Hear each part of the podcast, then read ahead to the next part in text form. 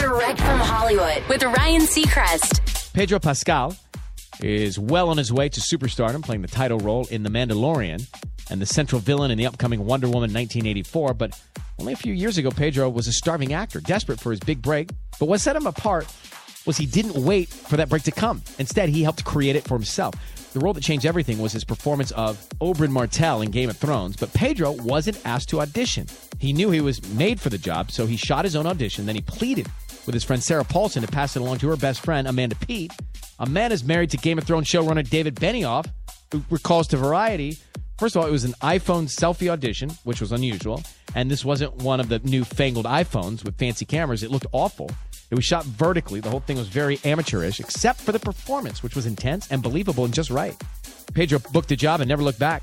Season two of The Mandalorian hits Disney Plus October 30th. That's direct from Hollywood.